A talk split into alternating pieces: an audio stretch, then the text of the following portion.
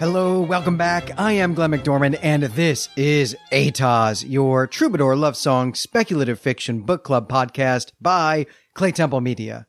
This month, we are talking about A Song for Arbonne by Guy Gavriel Kay. This was a novel published in 1992. This is a book that is dear to my heart, very dear to my heart, really more so than any of the books that we've done so far on this show.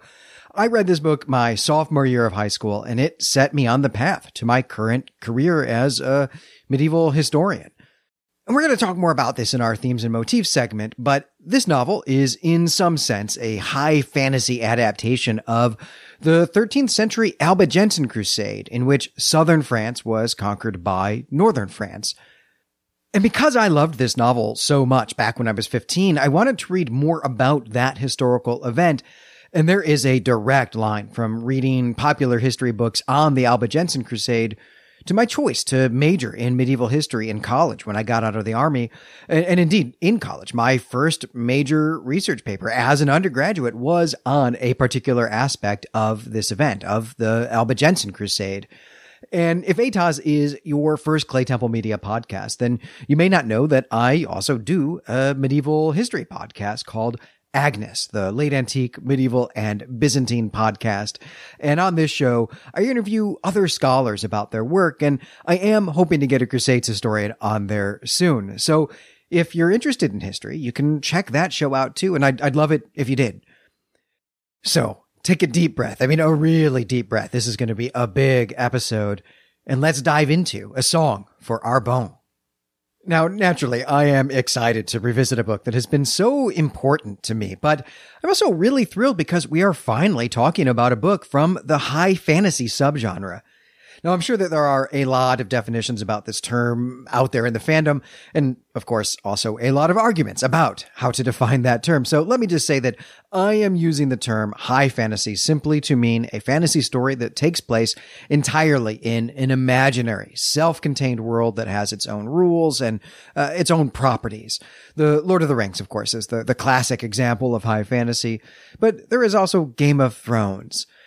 And I think it's fair to say that for a lot of people, high fantasy is fantasy. And this was certainly true for me as an adolescent. This was really all I read in the fantasy genre during my formative years.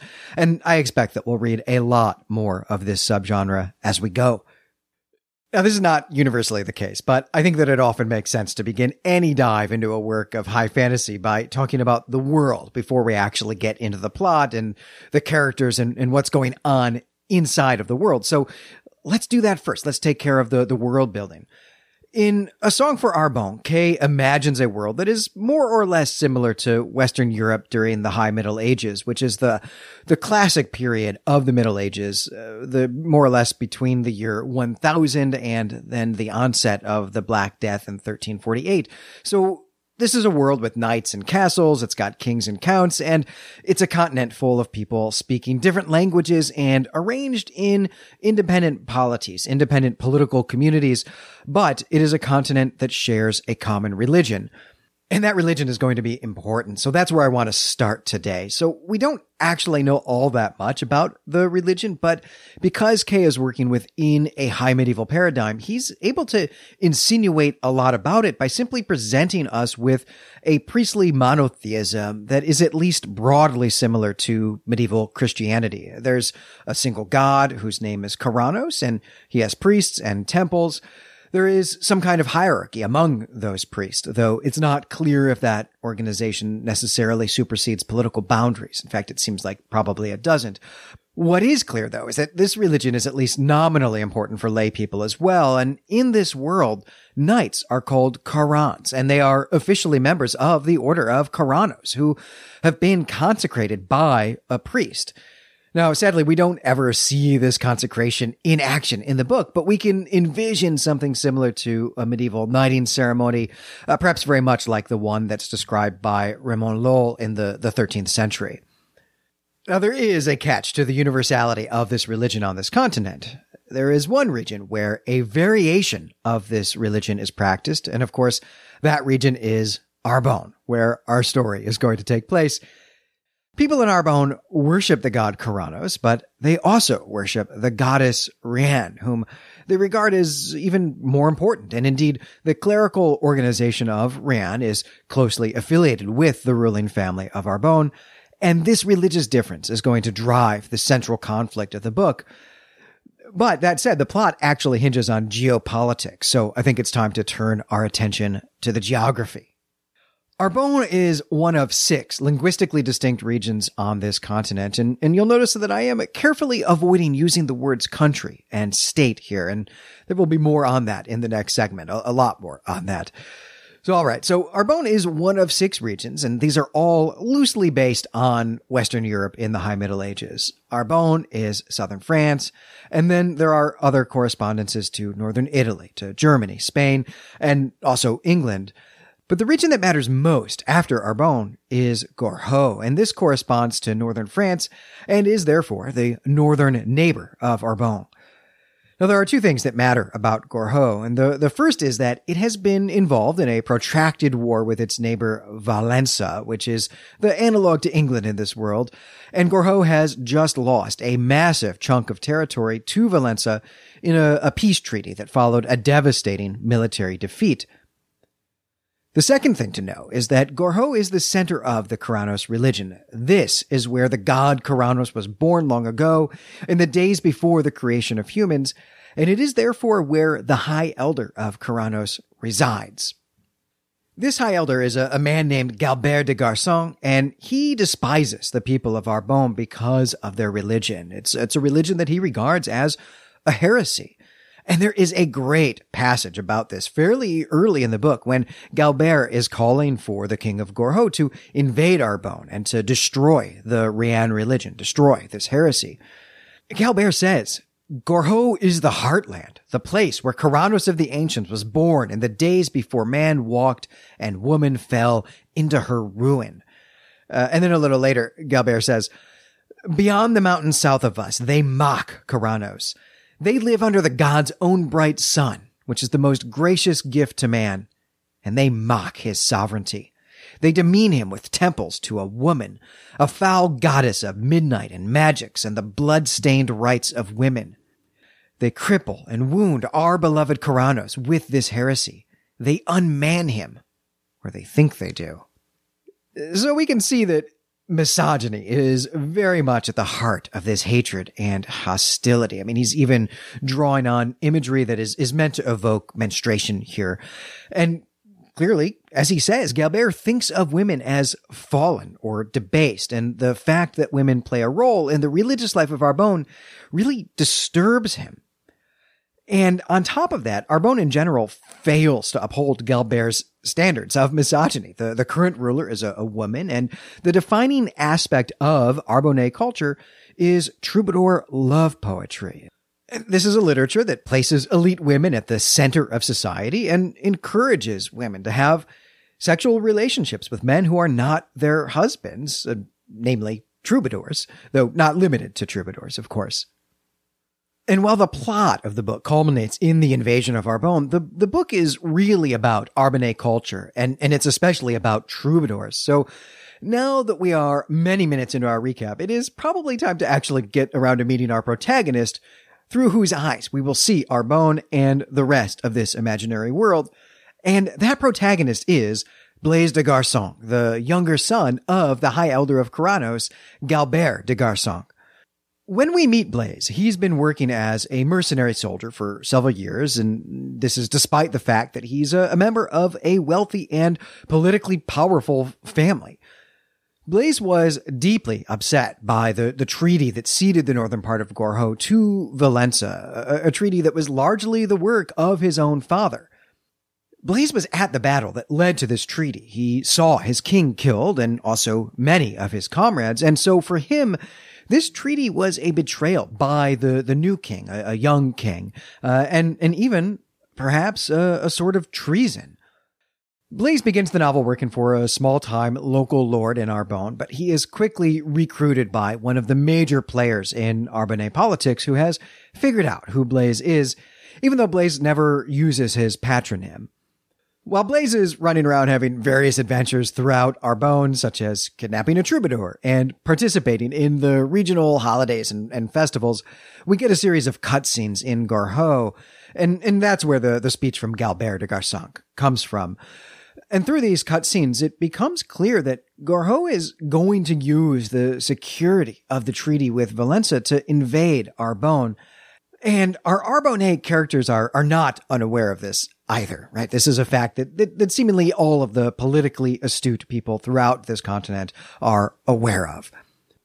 In these cutscenes, we also meet the rest of Blaise's family, and especially his sister-in-law, Rosala, who is pregnant. Rosala is afraid of her father-in-law, the High Elder, and she is also afraid of the new king, who uh, puts his own misogyny into practice by using his station to sexually assault women without any kind of consequence, and who very obviously to everyone has his eye on Rosala. And really, her pregnancy is kind of a, a countdown clock for him.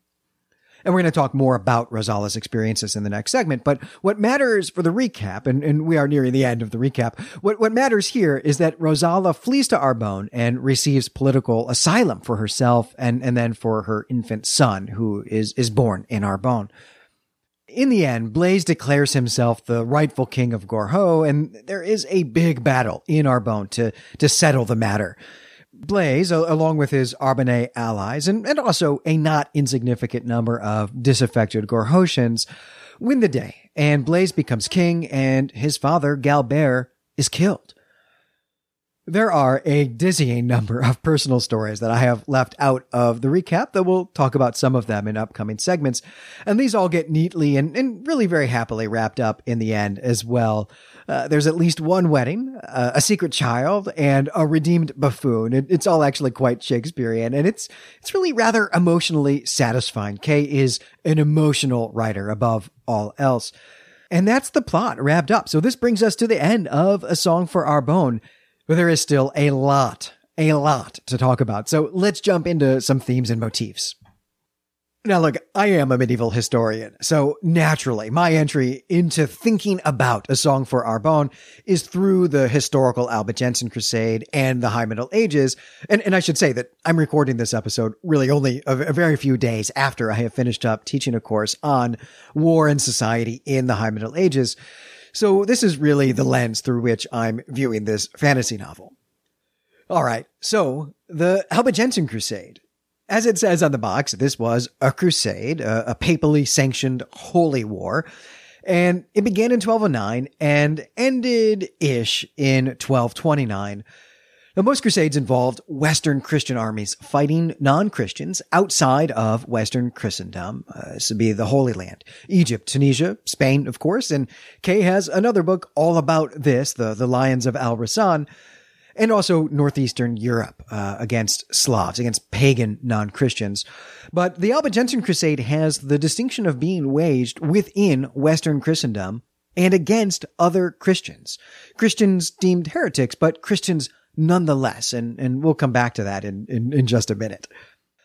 The Albigensian Crusade was largely undertaken with the support and leadership of the French royal family, but it's important to note that in this case, the Kingdom of France was limited to only a, a very small part of what we today think of as France, really just north central and northeastern France. Almost all of Western France was ruled by the kings of England. In this book, that's Valensa, which really seems to be Normandy, the region of France that was an important part of the English crown. In southeastern France was a semi-autonomous region of the Holy Roman Empire, uh, Greater Germany, really, we might call it. And finally, we come to the part of France on which Arbonne itself is based, which is south central France, the Languedoc. And this was a, a, patchwork of independent polities, independent political communities that recognized the, the suzerainty of the Count of Toulouse and, and also, in some cases, the suzerainty of the Count of Barcelona, uh, but not sovereignty necessarily. And people in this region spoke a distinct language called Occitan or, or Occitanian. And, and that's really what Languedoc means. It's the, it's the place where people use Oc for yes and is contrasted to the langue d'oïl where people say oui for yes. the culture of the Languedoc was distinct from the culture of France in a number of ways besides just language, and I'll talk about two of these. But let's start with religion, since that seems to be very much uh, on the face of this book. By definition, a crusade is a religious war, and in this case, it was a war to stamp out the Albigensian heresy. And, and Albigensian, by the way, just means having to do with the area around the town of Albi. It's a gorgeous place. You should visit it. And in A Song for Arbonne, this heresy is represented by the Rian religion, a religion that doesn't deny Corannos' existence, but a religion that has a different theological understanding of who Corannos is, and also, and maybe especially, of his relationship with Rian, who is also acknowledged in the Orthodox Corannos religion. The heresy that the Crusaders wanted to stamp out in southern France is called Catharism, and the people who practice it are called Cathars.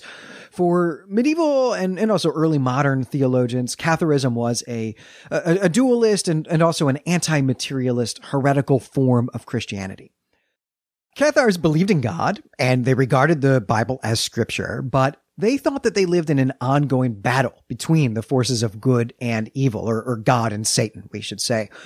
Now, on top of that, the material world, which is to say the world that we live in, the physical world, was not for Cathars the creation of God, but was in fact the creation of Satan, and therefore it is an evil place. And because the world is an evil place, it is sinful to reproduce, right? It's, it's sinful to condemn souls to live inside this vile prison. And it's also sinful to delight in eating or other bodily pleasures. And bodies themselves are evil. And this belief, this belief in the evilness of bodies necessarily runs into some problems in Christianity, which is centered around the idea that God himself was once incarnated, once embodied in the form of Jesus Christ, right? In Christianity, God, for a time, took on a body. But if bodies are evil and if God gave himself a body, then is God evil? Uh, this is a question that might arise from these two incompatible beliefs. And so Cathars then had to have a complicated understanding of Jesus Christ and the extent to which he had a body and, and also whether he was really God and so on in order to, to reconcile these, uh, these two cosmologies. Now, none of this makes its way into a song for Arbonne, and, and we'll get back to that in a moment. But before we do, I want to say that, that scholars now tend to think that everything I just told you about Cathar religion, Cathar beliefs is wrong, that it was all invented or uh, at least exaggerated by the Inquisition, uh, which was invented during this crusade, and also by later writers. And Indeed, much of this scholarly work got started in the late 80s and the early 90s, around the time that Kay was writing A Song for Arbonne. So there was kind of just something in the air about renewed interest in the Albigensian Crusade and the Cathars that Kay was really tapped into. And if you're interested in reading more about this, I'll, I'll, suggest two books. And, and one of them is by my fellow Princetonian, a, a, scholar named Mark Pegg. And his book is called A Most Holy War, The Albigensian Crusade and the Battle for Christendom. And the other book that I'll, I'll recommend is The War on Heresy by R.I. Moore, another great scholar. Both of these are, are absolutely fascinating works of scholarship. Okay, let's get back to Arbonne. So we can see a, a, very loose parallel with Catharism in the idea that there are two deities here, Rian and Corannos, though this is not really a form of, of dualism in the book. But for the most part, Kay has abandoned any of the particulars of Catharism, and instead what he's done is adapt some of the other cultural distinctions between northern and southern France to suit his purposes. And uh, this is probably a good move because I think the Venn diagram of people who are super into Christian theology and also super into fantasy novels is more or less monopolized by Gene Wolfe fans at this point. So what Kay does instead here is, is make this about women and, and in particular about misogyny, about the deep hatred and fear of women. And we've seen already in the recap segment that the Corannos religion believes that women are fallen creatures and that men are not. And this has a, an obvious parallel in some Christian interpretations of Adam and Eve and the fall of man and uh, original sin. And Galbert de Garsenc hates women, and seemingly so does his entire culture, though, though Blaise, his son Blaise, is uh, exempt from this, or at least has an arc where he comes to grow out of this. when we see much of this, much of this misogyny, this hatred of women from the perspective of the character Rosala, who fears for her body and fears for her life, and because of that, eventually flees Gorhaut because she refuses to allow a daughter to grow up with these same fears, or to allow a son to be raised like this, to be raised to hate women as, as just a part of his identity. And Kay takes this a, a step further, even. I, I, think actually it's a, a step too far. Uh, he does this by, by giving us a young king of Gorhaut who is a sexual predator who openly pursues the wives of other members of the ruling class and who holds court while he is receiving oral sex from a, a serving woman, from a, a waitress, uh, essentially. All of this is contrasted in Arbonne, where a woman rules and where there is a female god and a female high priest. And on top of this, moreover, in Arbonne, love poetry venerates women for their beauty, of course, but also for their, their secular attributes, you know, their, their wit, their intelligence, their uh, ability to make people laugh, right? Their sense of humor and, and, and so on.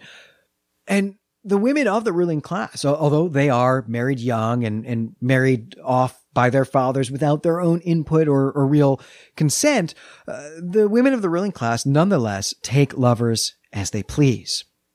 Now, in our popular culture, we tend to think of the High Middle Ages as an inherently misogynistic culture, or at least as a, an inherently sexist culture, right?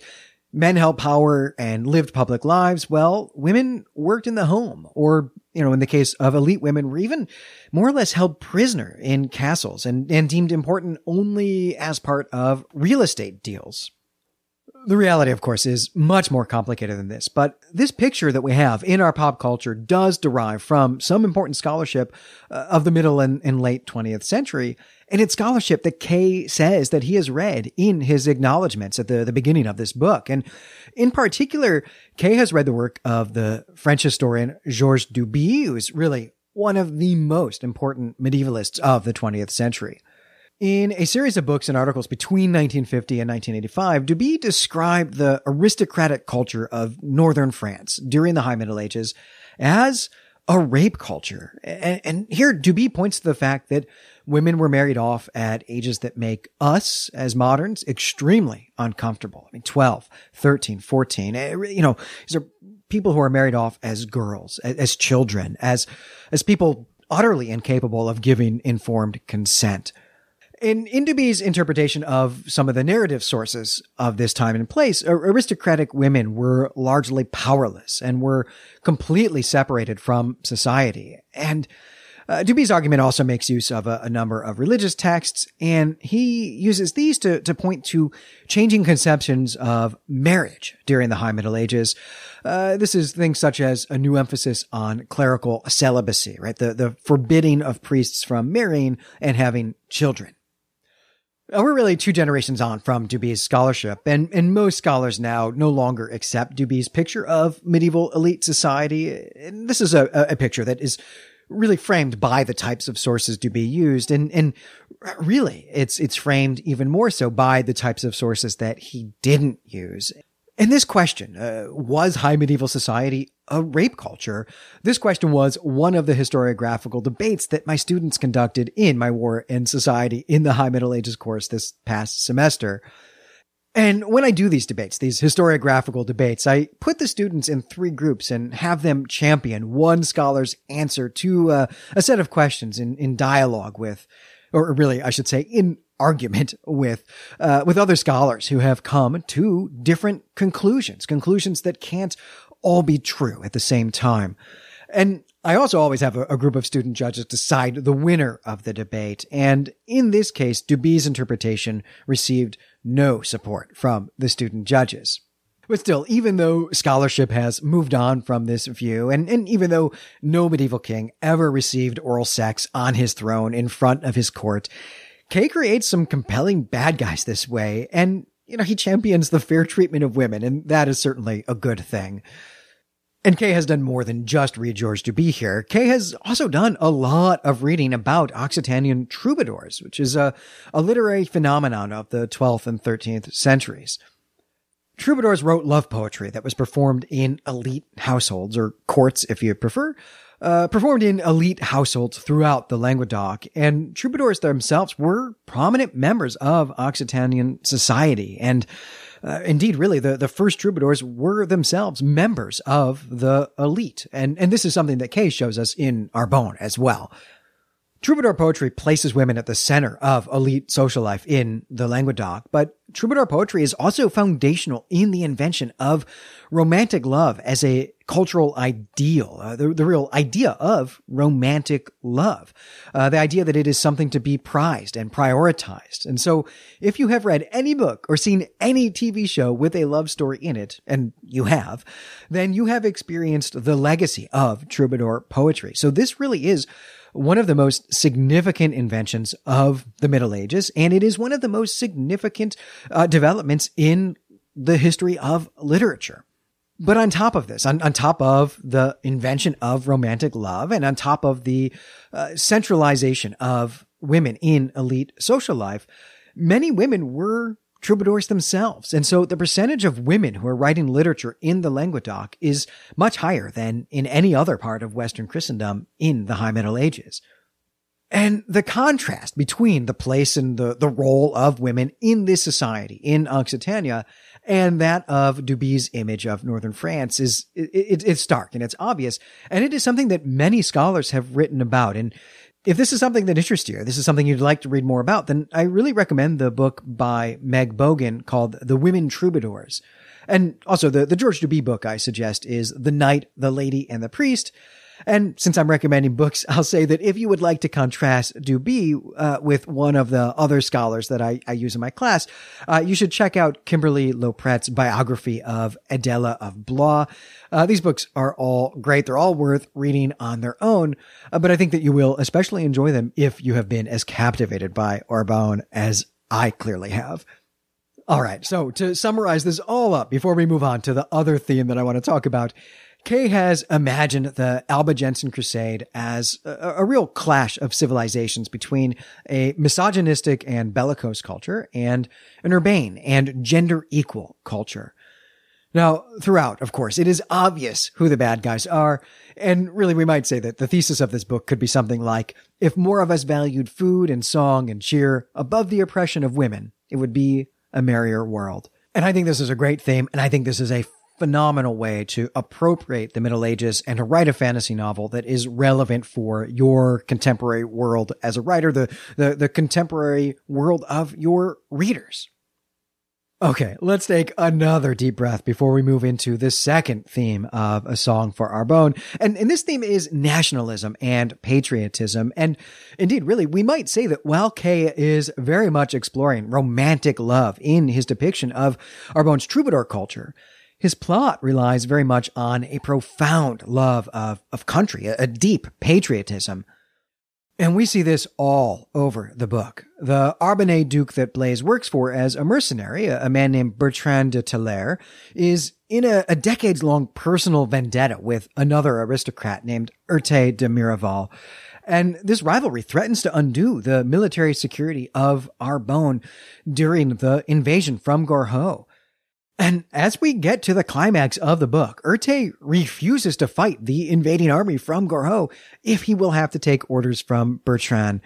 And when we get to the big battle, his army enters the fray very late and at a moment when it looks like he has decided to join forces with the invader because he hates Bertrand more than he loves his country. Now, this whole thing turns out to be a ruse.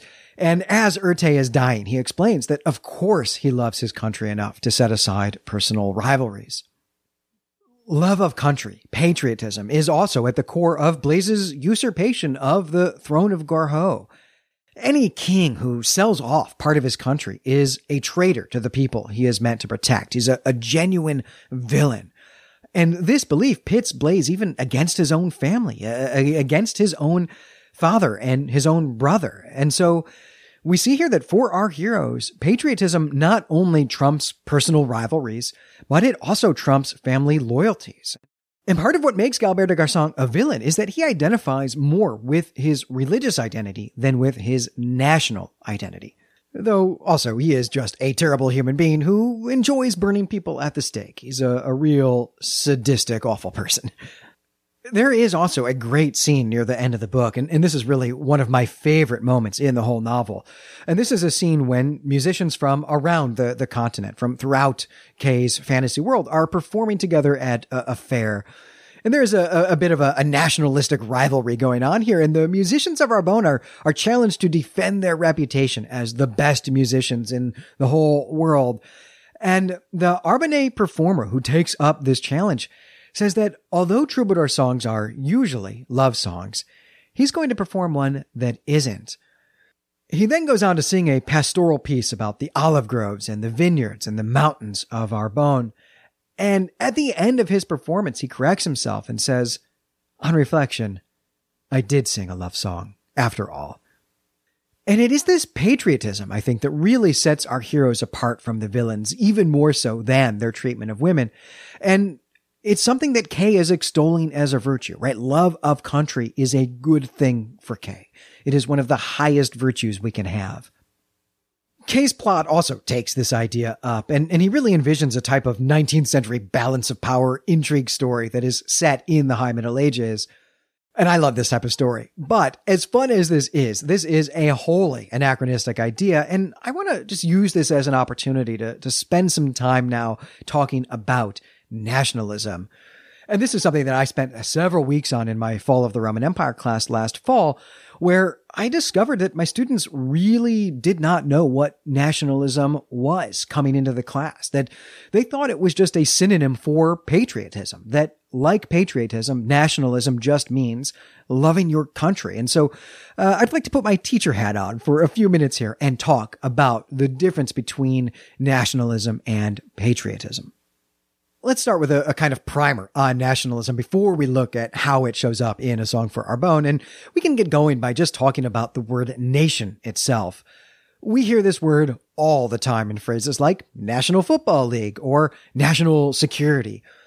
And what we mean when we use the word national this way is the state we live in, right? When an American uses the word national, she means something that has to do with the United States while uh, a Pakistani person would mean something that has to do with Pakistan. But this usage of nation, this idea that nation is just another synonym for state or country, this is a, a new usage, a new definition, right? Medieval kings and even the writers of the US Constitution would have been confused by this usage of the word.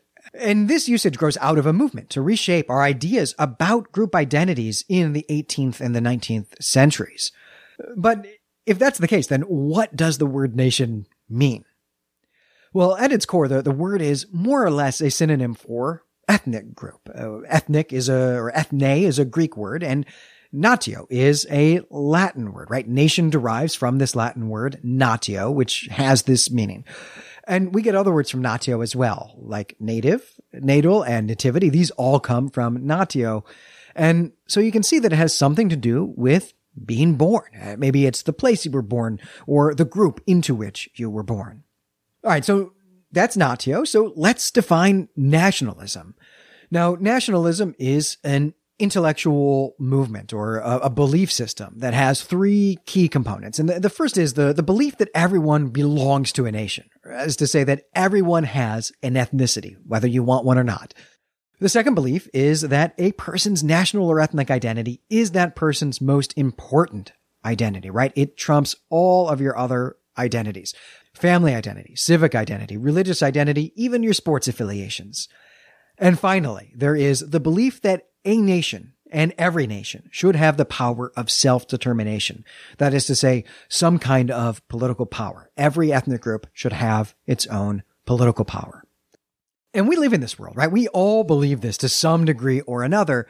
But as I've said, this is a new idea. This is a belief system that is invented in Europe in the late 18th century and, and really gains traction in the 19th. And so another way to think about this is to say that this belief, nationalism, is newer than the United States of America, right? The, the country that I'm recording this podcast in came into existence before this belief system did. And people who held this belief had to convince other people of it. They had to convert people to this way of thinking. They had to convince people that their ethnic identity was more important than their civic identity, for example, eh, both at the city and the regional level. And we can look at some examples of this. And let, us start with Italy, which wasn't a state, wasn't a country until 1871. People on the Italian peninsula and in the islands that became part of the new state of Italy did not all speak the same dialect. And these regional differences weren't just a matter of silly accents, but could be as mutually unintelligible as French and Spanish are today. So part of the Italian nationalist movement relied on convincing people that if they lived in the new state of Italy, then they should all speak the same dialect rather than the dialect of their region or their hometown. And lots of people resisted this idea. And, you know, this is not a project that is really completed until even after the, the Second World War. Another type of identity that nationalists had to talk people into minimizing in favor of ethnicity was religious identity, a, very important identity for people. And, and this is actually something that we've seen already in A Song for Arbonne, where this is part of Galbert de Garsenc's villainy, right? That he prizes, uh, that he values his religious identity over his ethnic identity, his national identity. But in the real world here, Germany is a great example of this. Germany also wasn't a state, wasn't a, a country until 1871. And in this case, nationalists had to convince people in Bavaria and people in Prussia that they were the same ethnic group, the same people, the same nation, because they spoke the same language, even though they had different religions and those religious differences, those religions were something that their great grandparents had tried to kill each other over. Uh, I mean, tried to kill each other over real seriously and for a very long time. And this belief in nationalism was everywhere in the 19th century, but it always faced resistance and always faced challenges. And we can still ask ourselves today whether the United States is a nation, right? Are we a single unified state with a single shared identity? Or are we a federation of 50 independent states with a plurality of identities? And the American Civil War was about this question. The southern states that seceded and formed the Confederate States of America they believed that the U.S. was a federation that they could opt out of, while the states that remained disagreed, and there was a war about this. And from this point of view, we can even see the move to form the Confederate States of America in the first place as a nationalist move, as a move that is similar to the creation of Italy and the creation of Germany that are happening at this same time. Elites in the American South saw themselves as part of a, a different culture, a, a different ethnic group than elites in the North. Now, this was largely wrapped up in the morality of slavery, but there were other elements to this as well. And because they felt like they had a distinct culture, they wanted to exercise their right to national self-determination, that third component of nationalism. And we fought an extremely bloody war about this question, about nationalism. Now, as I've said, we live in a nationalist world, right? We live in a world that is shaped by the belief system of nationalism. Everyone in our world has a national identity, whether they want one or not. But exporting this idea to the High Middle Ages is entirely anachronistic, and, and we can return now to talking about the political boundaries of Western Christendom for an illustration of this. Today, we think of England and France as nations, but around the year 1200, this was simply not true. England was part of a much larger political community that included Wales, Ireland, Brittany, southwestern France, and Normandy. And all of it was ruled by a French speaking political elite, most of whom owned property in many of these regions.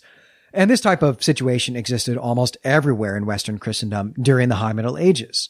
Italy, for example, was politically divided and multi-ethnic, and the King of Aragon lived mostly in Catalonia rather than Aragon because he was also the Count of Barcelona. And also, there was no sense either that all French speaking people ought to be members of a single political community or that all German speaking people should and so on, though this was certainly the dream of 19th and 20th century nationalists around the world. But Kay takes this belief system for granted, as I think most of us do. Certainly my students do. Though I am sure I will say that, that Kay knows that it is anachronistic for the Middle Ages. I mean, he's said in his acknowledgments, he's done a lot of reading. But nonetheless, Cahill, in his speculative world, shows us a, a, Germany that is united under a single strong king, and he shows us an Italy that is not a part of the same political community as Germany, though in fact it, it frequently was in the High Middle Ages. But the clearest instance of Kay's anachronistic nationalism has to do with the, the peace treaty between Gorhaut and Valensa. The King of Valensa appears briefly in the book, uh, and he's here really just to explain that although he wants Arbonne to win the war with Gorhaut, he can't offer any actual material assistance to Arbonne. And during his explanation, he says that since Gorhaut has ceded a huge chunk of territory to Valensa, he is busy repopulating this territory with Valencians. He says that he has to consolidate his hold on the land by getting Valencian farmers to move into this territory and to replace the Gorhautian farmers who have all left their land to go live on the other side of the new political boundary. So what Kay's envisioning here is that if you are a Gorhautian, then you can't, or at least you probably won't want to, live in Valensa. And this is certainly the idea that we have now in, in our world. And, and we can even think of the, the dissolution of the Ottoman Empire and the creation of Turkey as a nation in the 1920s as a, a, an example of this. During this time, uh, about a million and a half people moved from Turkey to Greece because they weren't ethnically Turkish and therefore were not welcome in the new nation state of Turkey.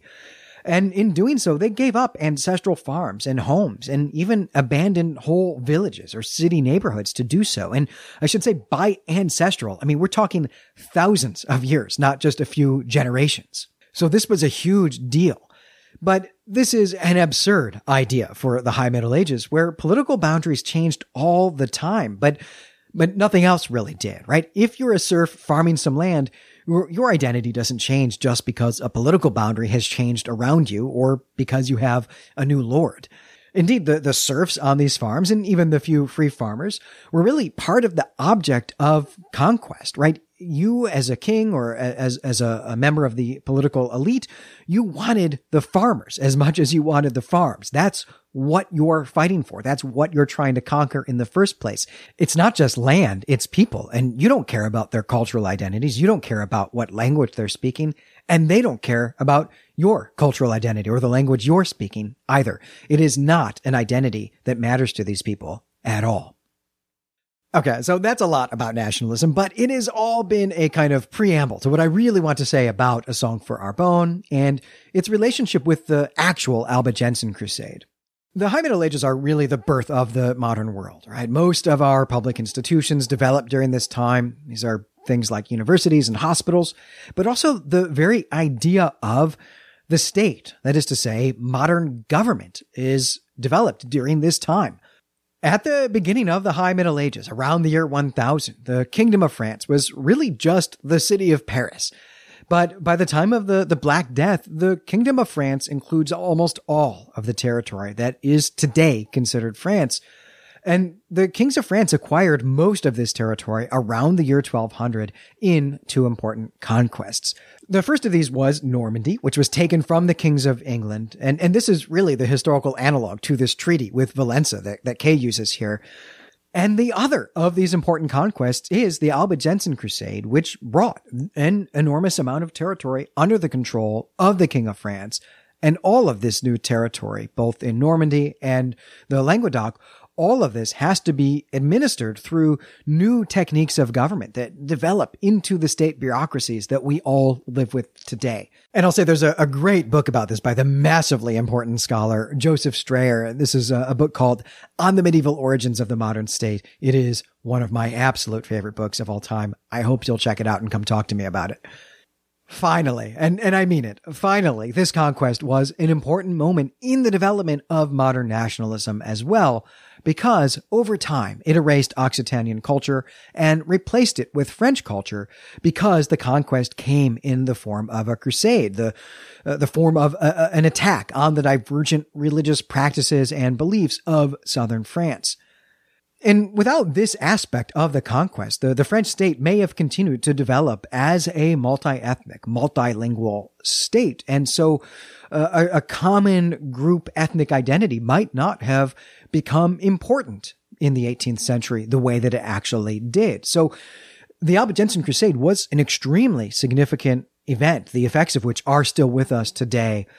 And I love what Kay has done with this idea. I love how Kay has taken some core ideas from a handful of historians he's read and, and turned them into a fantasy novel, a fantasy novel which then turned me into a medieval historian. And I love what I do with my life. So I am immensely grateful for this. And, and I think this is a good note on which to, to move into the, the strengths and weaknesses segment. This type of world building that Kay does is for me a real strength of this book and, and just about everything he's written since then. Kay just expertly creates a fully realized speculative world that is populated by a, a, culturally diverse cast of characters. And even though our plot takes place on a rather small geopolitical stage, we as readers feel as if we know all about the wider world because of, of how Kay does this so masterfully. And, and really, it's his characters who are the greatest strength of Kay's writing. Every character has a complicated, uh, some might say an overly complicated uh, emotional life. Everyone is carrying around a lifetime of baggage, maybe several lifetimes of baggage, really. And it shows in all their actions and it shows in the way that they perceive uh, the actions of others, the way they interact with people. Every conversation, every action, every thought is full of emotional significance for Kay's characters. And he writes all of this just beautifully.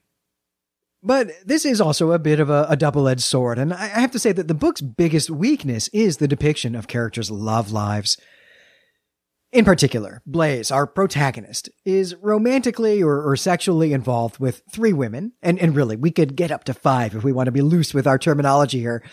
And it's all a bit much. And none of it is ever consequential, and, and that's the real problem here, right? The the plot of the book and even Blaise's own character arc could have progressed in exactly the same manner without this element. And I think it would have been improved without it.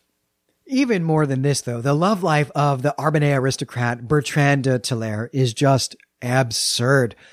Bertrand is, is haunted by the death of the love of his life and the, the murder of his infant child by that woman's husband, Urté de Miraval, and I like this. There's a real gothic element to this family tragedy, and it nicely sets up an important element in the theme of patriotism. I'm on board with all of this. I think it's an awesome part of the book. But Bertram's mechanism for coping with this tragic loss, this profound grief, is to sleep with as many women as possible. And this is a behavior that he keeps up for more than 20 years, right? For more than half of his life.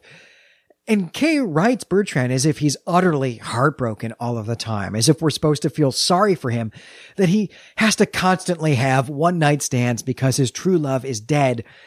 But it just doesn't work for me. In fact, I find it remarkably unsympathetic and even tedious.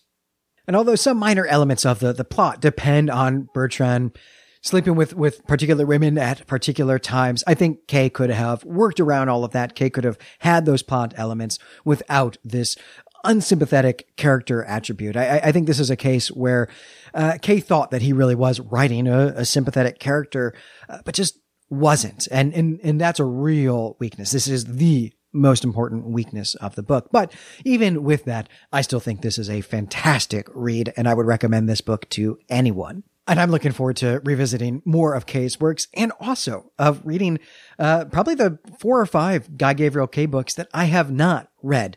But that is looking ahead to the future. Wow. Okay, that is a long review. It is our longest yet, and I'm sure it's going to hold the record for more than a little while. But even with as much time as I spent on this book, there are some important aspects that I left out. And one aspect that really intrigues me is the, the theme of fate and free will, which we've, we've talked about before on this podcast. And Kay gives us a lot of this near the end of the book when Galbert de Garsenc gives his final villainous monologue in which he explains that even though he's going to die, everything that his son Blaise has ever done has been because he manipulated him into it, even declaring himself king. And so we're left wondering if Blaise, even in his emotional victory over his father, is actually still just doing his father's bidding, just his father's victim.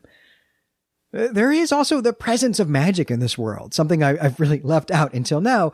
Uh, the presence of magic in this world, which largely comes in the form of visions of the future. Uh, and of course, there's this whole business of the arrow that falls from heaven in the final battle, one of my favorite bits in the book.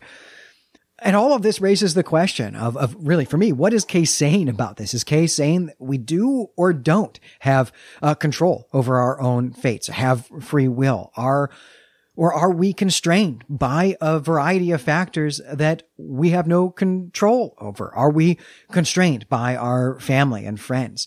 Is the future certain? Has it all been written out by a god of some sort? And we're just playing it out uh, on a stage. And this is a theme that Kay takes up in, in some of his other works as well. So uh, I hope you'll visit the ATOS forum at claytemplemedia.com and talk with me about this theme and, and also about the others that I've spent a lot more time on here.